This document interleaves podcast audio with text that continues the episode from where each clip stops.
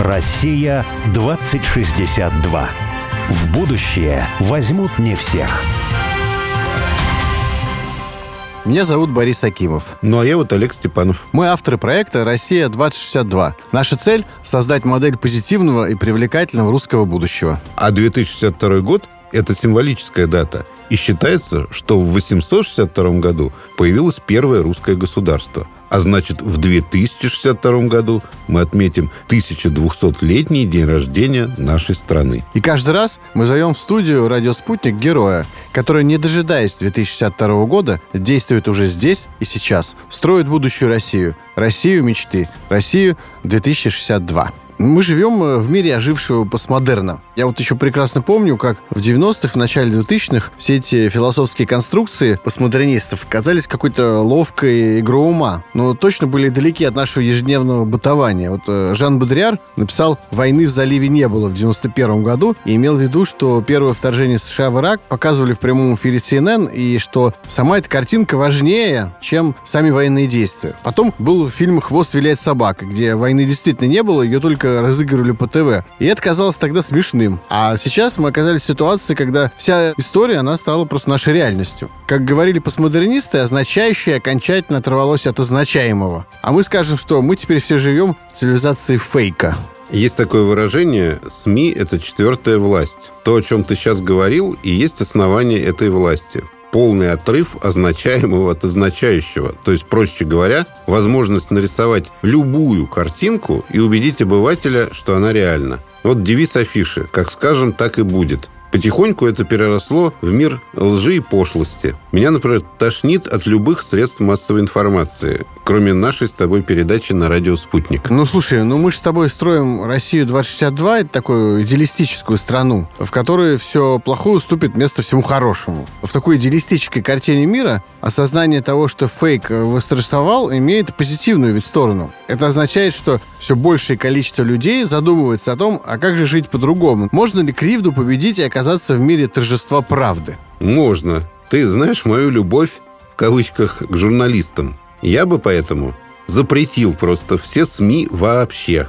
И все технические средства распространения вот этой общей информации массовой, кроме личных писем и анонимных доносов. Вот если у тебя есть другой вариант, то выкладывай.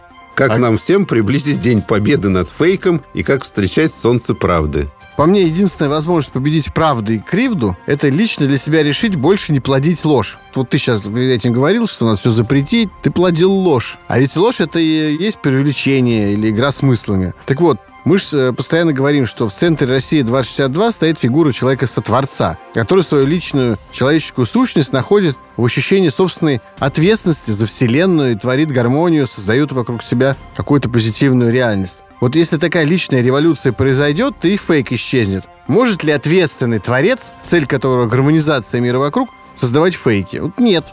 То есть выход только один, и он от каждого от нас зависит. Вот просто самому не плодить ложь. Отлично. Вот об этом мы сегодня поговорим. Как победить ложь и пошлость в средствах массовой информации.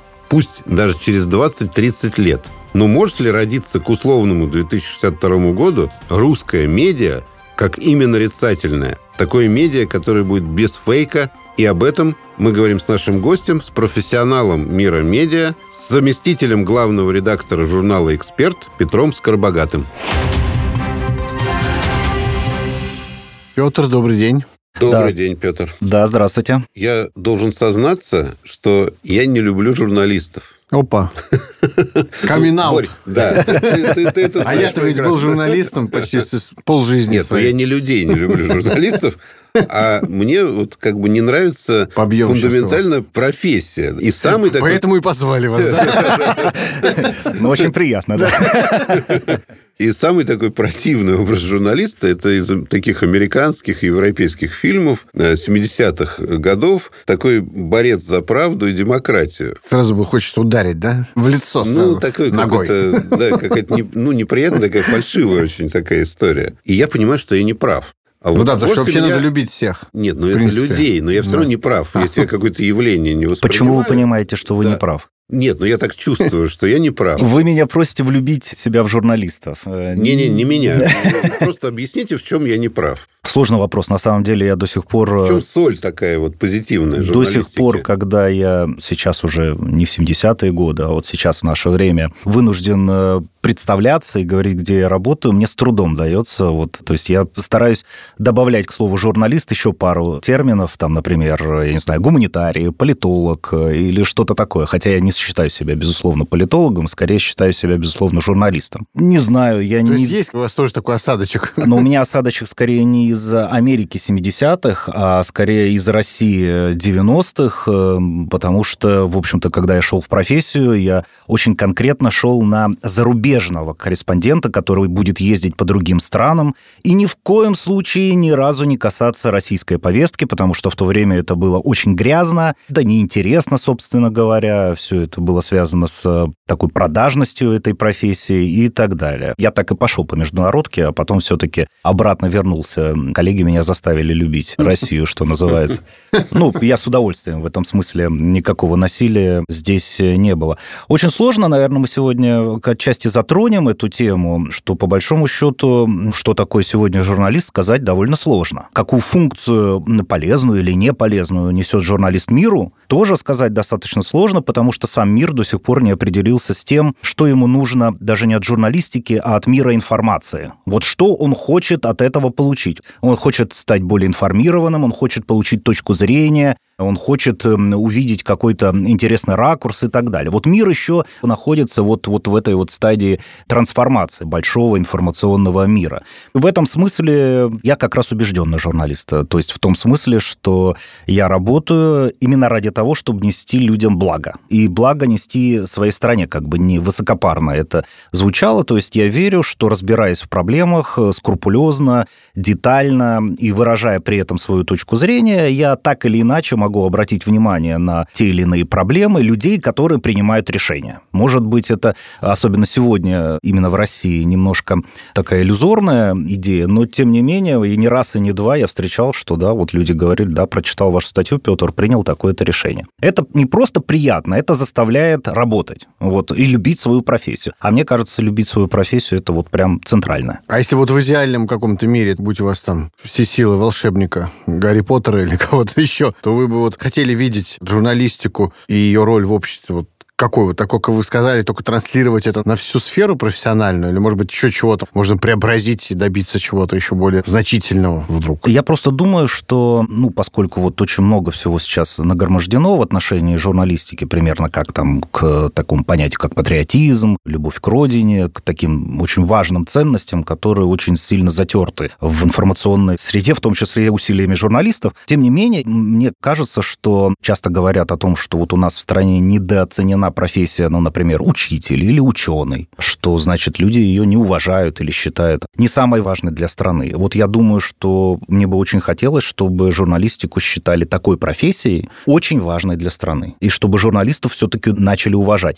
Но это, вот если в отношении учителей или ученых, это, безусловно, вопросы к обществу, почему общество у нас к ним так относится, хотя, конечно, уже сейчас стало все меняться к лучшему, слава богу, то в том, что касается журналистов, это исключительно задача для самих журналистов. То есть сами журналисты должны собраться и заставить себя уважать. Только так. А были какие-то попытки это сделать? Журналистского сообщества? Ну, в этом смысле же опять мне приходится все туда же возвращаться, к тому, что отрасль трансформируется, и весь медийный рынок трансформируется. И в этом смысле журналисты тоже должны найти там свое место в этой трансформации. Скорее, это пока мы находимся вот в таком, э, ну, может быть, не пике с точки зрения деградации профессии, ну, вот постепенном таком снижении ее качества, уровня. И в основе этого лежит э, абсолютно отсутствующая экономическая модель, при которой журналист мог бы получать деньги исключительно за свой труд, за свое творчество, и таким образом, я не говорю об этом неком уже совершенно ушедшем в историю представлении о том, что журналист это абсолютно человек, который должен факты, факты и только факты, и не должен высказывать свое мнение. Такого уже нет и, наверное, не будет. Но, по крайней мере, он должен делать то, что ему нравится, и знать, что он за это получит нормальные, хорошие деньги, а не будет постоянно находиться в поиске подработок, а издания не будут постоянно находиться в поиске так называемых патронов, э, я имею в виду корпорации, то ли госкорпорации или частные корпорации, неважно. Вот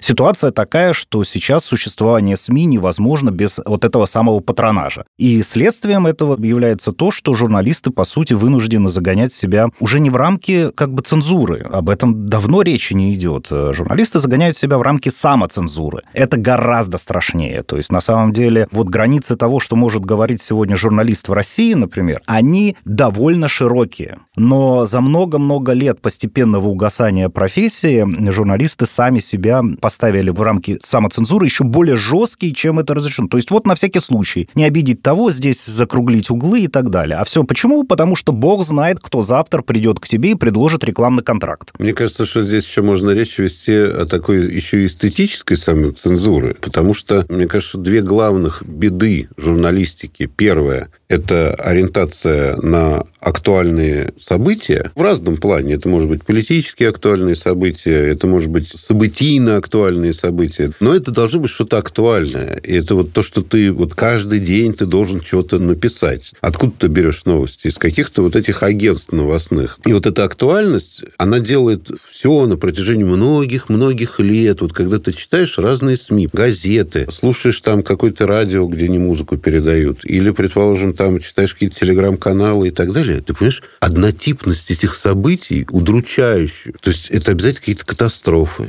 какие-то несчастья, какие-то гламурные события, которые, ну, тебя, ну, совсем никак не касаются. Ну, какая-то э, такая, знаешь, вот актуальность, которая не существует. Просто морок этот вот хочется стряхнуть себя и никогда этого больше не слышать. И вторая вещь – это ориентация на некого усредненного, довольно дебильного потребителя, слушателя или читателя, которого сами же журналисты говорят, да, вот с тех пор, как я начал что-то писать, мне говорят, знаете, слишком длинно. Ну, название должно быть какое-то, знаете, вот... Злободневное. Ну да, оно даже завлекающее, да, вот такое... Провокационное. Провокационное там и так далее. То есть с одной стороны, это формирует людей, да, а потом что вы удивляетесь, что, в принципе, кроме вот этих гламурных новостей и вот каких-то этих событий, что что-то обрушилось, что-то взорвалось, там, не знаю, какое-нибудь землетрясение произошло, что после этого люди действительно, ну, ничего не читают и не читают более полутора страниц. Ну, как бы сами сформировали рынок себе. И в этом смысле как раз, ну, прям какой-то кризис средств массовой информации,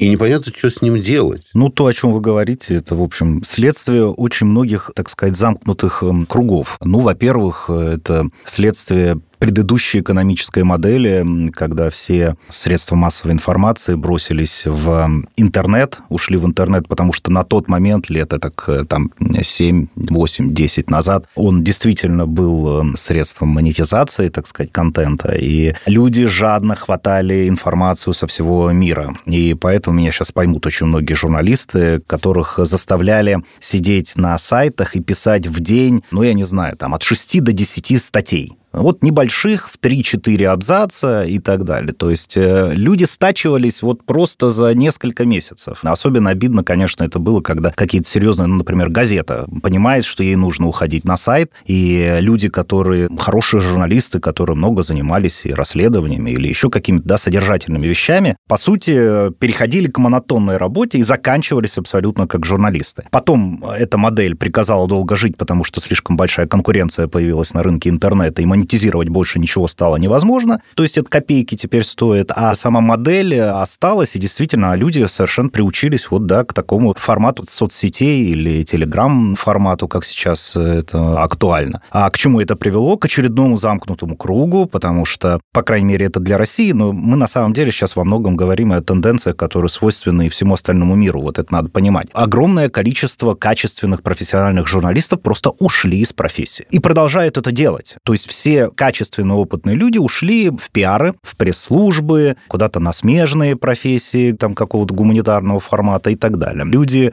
я уж прошу прощения, что я их классифицирую, но так вот по-журналистски может быть. Люди, так сказать, средних способностей ушли в копирайтинг, в написание вот тех же самых однотипных статей для каких-нибудь сайтов или тех же пресс-служб и так далее. То есть, а с течением времени появился этот рынок, сформировался, и это, опять же, начало стоить копейки. То есть, по сути, люди начинали выгорать, вырабатывать себя, себя, создавая абсолютно никчемную, ну и по большому счету никому не нужную продукцию. В итоге что с самой журналистикой произошло? Невозможно найти человека. Блогеры еще ушли. Блогеры, да, было когда-то, да, представление о том, что, значит, у нас сейчас все серьезные СМИ, вообще все СМИ заменят блогеры. Это было одним из первых камешков, которые уничтожило профессию, вот, может быть, еще тогда, еще раньше эпидемии на сайты, потому что вроде как бы посчитали, что люди с мобильным телефоном, который в любой момент может выложить новость, будет наиболее достоверным, качественным источником информации, чем целая, например, редакция. Вот. Главное, дешевле гораздо. Дешевле, да, абсолютно бесплатно и так далее. Я вот все свожу к экономической модели, потому что, безусловно, проблема именно в экономике СМИ, безусловно. И э, в итоге оказалось, что этих блогеров стало слишком много, понять, кто из них кто, мы не можем. Количество мусора информационного, фейков э, только выросло, хотя, казалось бы, оно должно сократиться, потому что они должны, наоборот, значит, искать крупинки информации и так далее. В итоге это привело профессии сейчас три кризиса. Первое – это кризис доверия, потому что не доверяют СМИ, да, на самом деле любым источникам информации в основном не доверяют. Второе – это кризис, как я уже сказал, экономической модели, потому что, собственно говоря, невозможно выработать и представить себе такую модель СМИ, которая была бы самоокупаемой. Самоокупаемые СМИ – это миф. Я имею в виду, если убрать все госконтракты, рекламные контракты и так далее, на чем сейчас все зарабатывают. В том числе и на Западе, то есть модели с платной подпиской, в общем-то, это немножко такая история, которая пока нельзя сказать, что она состоялась. И третий кризис – это кризис объема информации, потому что люди на самом деле не представляют, как им сейчас вот с тем валом информации, что им с ним делать. Вот поделюсь с вами интересной вещью, которую пока еще, по-моему, никто не озвучивал, но это итог вот предыдущего года, 2022 для России. Понятно, СВО. Сначала огромный интерес к всевозможной информации, тем более с самого начала было сложно понять, кто о чем говорит и как это трактует и так далее. И люди, естественно, подписывались на все, что только можно, собирали информацию изо всех э, источников и так далее. К концу года среднестатистический россиянин сократил источники информации до нескольких. Вот он выбросил все, все остальное, и более того, он еще дозированно подходит к потреблению своей информации, то есть буквально проговаривает. Мне очень важно получать новости из зоны СВО. Я знаю, что я без этого не смогу жить, мне это важно, но я знаю, что для моего психического состояния это тяжело. Поэтому я выделяю вот там, грубо говоря, полчаса или час в день на то, чтобы просматривать э, какие-то новости или смотреть телевизор, неважно что, любой источник. Вот все остальное для меня не существует. Вот это вот один из результатов тех трендов, тех изменений, которые происходят на рынке информации. И что дальше делать с этим валом информации, никто не знает. А как его структурировать? Но мне кажется, знаете, еще какая вот... Ведь есть же соблазны. Вот Водолазкин очень хорошо говорит, что но морального прогресса в истории не происходит, а история является каждый раз, строит вокруг нас какую-то рамку, где мы должны выбрать между добром и злом. Или какие-то есть соблазны, на которые мы как-то вот должны ответить. И вот один из соблазнов, наверное, журналистики – это четвертая власть. У той же афиши был лозунг «как, как скажем, так и будет». То есть, с одной стороны, это очень круто, а с другой стороны, как скажем, ну, так и как, будет, типа, неважно ну, реальность Это шутка, какая. но такая постмодернистская, да. Да, но неважно, какова реальность. Вот как я ее здесь нарисую, вот так и будет. Именно поэтому вот фейк стал реальностью, вот реальностью журналистики, да, потому что нарисовать какой-то мир, которым убедить в реальности сидящего на диване, читающего или слушающего человека, мы вполне способны. Что с этим сделать теперь, когда уже этот мир существует действительно, но то ли в него никто не верит, то ли никого этот мир не поднимает с дивана. Что, Я думаю, что, что с этим делать? Вот, вот мне э, непонятно. В «Эксперте» точно об этом не раз думали. У вас есть какие-то экспертные из вашего журнала какие-то мысли на этот счет? Да нет, бог с вами.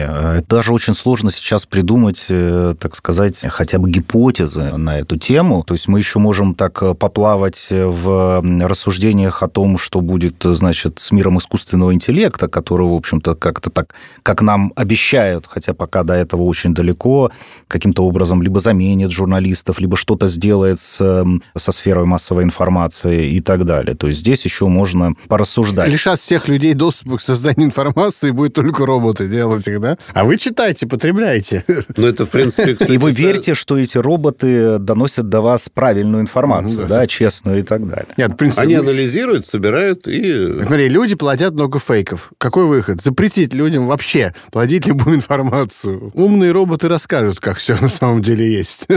Такой очень тоталитарно-антиутопический подход. По поводу фейков есть очень интересная штука. Сейчас очень много говорят о всевозможных информационных войнах и о том, что эти фейки так или иначе используются в этих войнах и так далее. На мой-то взгляд, что самое интересное, что мы сейчас находимся в начале очень большой новой трансформации, да, опять я об этом, да, связанной с фейками, поскольку пока что мы все-таки имеем дело э, с неким таким хаотичным пространством, в которых большое количество фейков, если незначительное количество фейков, возникает, ну, если не случайно, то, ну, там, из-за незнания, из-за непрофессионализма, из-за каких-то, значит, мелких междуусобных там дрязг на самом деле вполне себе локального уровня. И мы вот друг друга пугаем, что рано или поздно кто-то возьмет этот мир фейков и поставит себе на службу. Вот пока этого не произошло, но это произойдет. И вот тогда это будет вообще другое пространство. То есть, когда мы представим себе, что вся информационная система односторонне полностью, у нас не будет вообще никакой возможности получить альтернативную точку зрения. Вот это будет совершенно другой мир. Ну, а мы к этому вполне себе близки, потому что как раз все последнее десятилетие именно на эту тему направлены мысли, ну, не только за границей, и у нас тоже, в общем, все, что связано с гибридными войнами, информационными войнами и так далее. То есть, когда весь этот пласт будет поставлен под контроль, он будет модерироваться, пока этого не происходит. Ну, и это даже страшно себе представить. А тогда то, что вы сказали, это же палка о двух концах, то есть, с одной стороны, мы смотрим, и я смотрю, честно говоря, на многие западные страны, и не только западные на самом-то деле, с некой завистью, когда я слышу о том, что какие-то журналисты, отчаянные, бодрые журналисты, сняли какого-нибудь министра. Мне, честно говоря, завидно, что у них поля на СМИ находятся в таком состоянии, что они могут себя хотя бы на немножко почувствовать себя той самой четвертой властью. Но, по-моему, мы уже видим совершенно очевидно, что именно таким же образом те же самые СМИ используются в совершенно противоположных целях, то есть для просто Я для верю, внутриусобной там снимают. политической борьбы. Может быть, и даже Мне кажется, и- что поистине свободная страна для СМИ это у нас. А у них они все в такую одну дуду поют, что, в принципе, я себе представляю, что кто-то хочет снять министра, ну, надо... Одно дело, какой-нибудь премьер-министр хочет снять министра, это может быть как-то не очень хорошо, там слишком конфликтно и так далее. Он просто говорит СМИ, что нужно развернуть кампанию, а потом говорит, ну, смотрите, ну, что я могу сделать? Они его хотят снять, значит, я только... Вот что-то в этом Вот, роде. видите, то самое первое, что говорили, недоверие. Недоверие. Не верю ни слова. Я не верю ни слову ни одного политика. Вот мне даже не то, что я не верю, я просто уже не слушаю, мне совершенно все равно, что они говорят. Потому что мне очевидно, что он сегодня говорит одно, завтра он будет говорить другое. Ну, это просто неинтересно. А вот, кстати, знаете, какие новости хочется слышать? И, может быть, это вот как явление афиши, которая начала говорить о культуре, и все просто какую-то отдушину почувствовали, круто, да? Мне кажется, что, может быть, подумать в эту сторону, какое-то такое средство массовой информации, которое бы информировало людей о том, какие птицы прилетели, например, или улетели, или что там происходит э, вот в этот момент в природе. А как себя В желудке крокодила московского. Ну, может быть, кстати, Знаете, да. вот сейчас, вот данную минуту, вот крокодил Гену в зоопарке съел зайца Жору. Нет, серьезно, подумать о том, что действительно интересно. Вот правда интересно. Вот, Да, э, ну, то есть, правда интересно, потому что за этим стоит какое-то устройство мира. Да, потому что крокодил кого-то переваривает. Нет, ну, за этим стоит реальный мир, который Ну, не зависит от политиков, вот от этой всей вот э, ерунды. Но если вы приложите усилия и забьете в поисковик вот примерно что-то такое, вы обязательно найдете источник таких новостей. Вы же как хотите? Вы хотите, чтобы было некое СМИ, которое агрегирует много и производит много такой информации по одной стилистике. А в итоге оно все равно будет нишевым. И вполне возможно, что оно существует, мы просто об этом не знаем, а, А нет, Олег, просто... хочет э, такой мир, чтобы просто такие новости про крокодила из зоопарка, они заменили все остальное. А, Ну, то есть ты включил просто, а там другого не происходит. На радио, на А там телевидении. только- в мире Прилетели, животных, да. Крокодилы переваривают зайца. Слушайте, ну мы должны прерваться на новости на две минуты, а потом мы вернемся На в новости. студию. Россия 2062.